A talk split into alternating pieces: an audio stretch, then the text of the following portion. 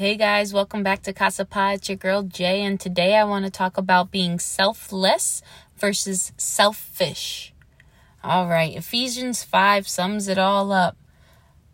Wives, submit to your husband as unto Christ, and husbands, love your wives as Christ loved the church. Dun dun dun. Let's think about this. Many a times, one side wants one but won't do the other. That's a selfish mentality. Men want respect but won't show love. Women want love but don't know how to submit. And as I've stated in previous segments, that was something that, you know, I struggled with. And it wasn't with the fact of submission, it was the fact that I felt scared and I, I needed to trust that God would lead him to lead me. My trust was not in my husband, it was in God, right?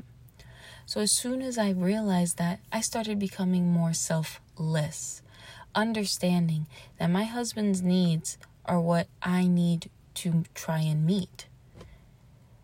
A wise woman once said, Your spouse is responsible completely and 100% to attempt to try to meet those needs.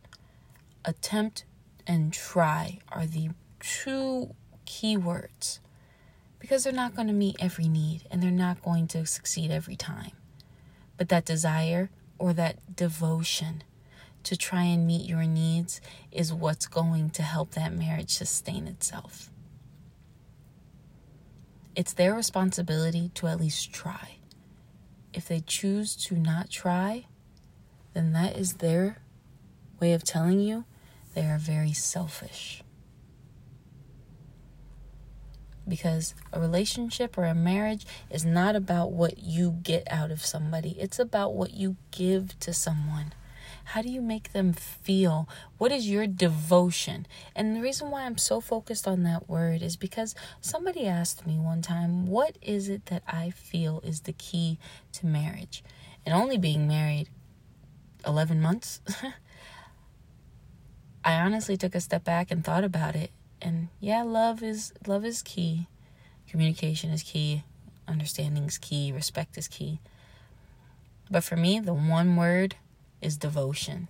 If you are devoted to the covenant, if you're devoted to your spouse, if you're devoted to God, if you're devoted to the sanctity of marriage, if you're devoted to make this person have a smile on their face every single day, then you will be able to conquer whatever mountain comes because you will be willing to try new things, learn, be humble, accept criticism, accept constructive complaints, accept the fact that you are not perfect and you need to grow.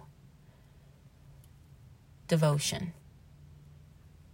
Somebody that is completely devoted to your marriage would not put your needs on the back burner. They would not put you in a position to feel unloved or lonely or alone. It's only when somebody is not devoted and they think that, oh, I'll work on it when I have time and act in a selfish mindset that things aren't going to work. A conversation will have to be had. True, hard conversations will have to be had. I will say the greatest question anybody can ask is what do you need from me? Because it allows your spouse a chance to become vulnerable and be honest. And once you receive it, you can then activate on it. Nobody's perfect. But if that devotion to the marriage fuels your desire to try, you are extremely selfless. But if in any way, shape, or form you see your partner as a burden, as a problem, as another responsibility, and not your blessing or your gift or somebody that is here to share life with, your helpmate, your partner, your king, your queen, and you're making it about you and what you can get out of it and how you feel and what your desires are, then my friend, you got some growing to do. Because I've only been married 11 months, but I know that the key to my happiness is seeing a smile on his face. When he's at peace with himself and the situation is calm and we are on the same page and whatever arises, we're going at it together. It could be the building is burning down beside us but we're on the same page, I'm happy. I remember this one time in Ghana, we were on vacation. Everything could have gone wrong. Everything from no wa- hot water to traveler's diarrhea to food poisoning to, you know, um, water leakage in the apartment to the car situation, the car literally stopping in the middle of the highway, just turning off. And that's when I knew that this person was going to be my person for the rest of my life, was because during those times of adversity that had nothing to do with emotions or anything with our feelings, if problems arose, we were able to be there for each other, support each other, have each other's back.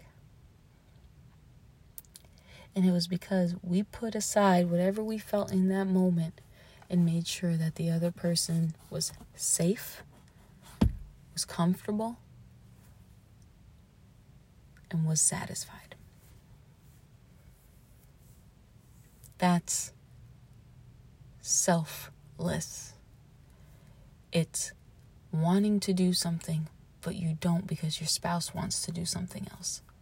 Now, it's not going to be every time there's going to be boundaries. You're going to have dedicated guy nights. You're going to have dedicated girl time. You know, as long as you guys communicate and everybody's on the same page, what works for you will work for you. But prioritizing your partner, their emotional, their mental, their physical, and their spiritual needs, and making sure that they have safety in all aspects, that's selfless. But if you take the emotional, the spiritual, the mental, and the physical, and you solely make it about yourself and what you can get out of it and what your partner needs to do for you and all of these things, you might as well just be married to yourself.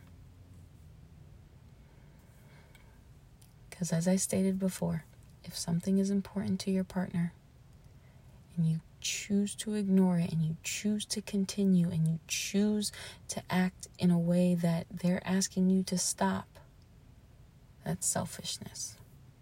And I'm guilty of it. I was guilty of it. My partner stated that I needed to listen. My partner stated that I needed to stop being so defensive.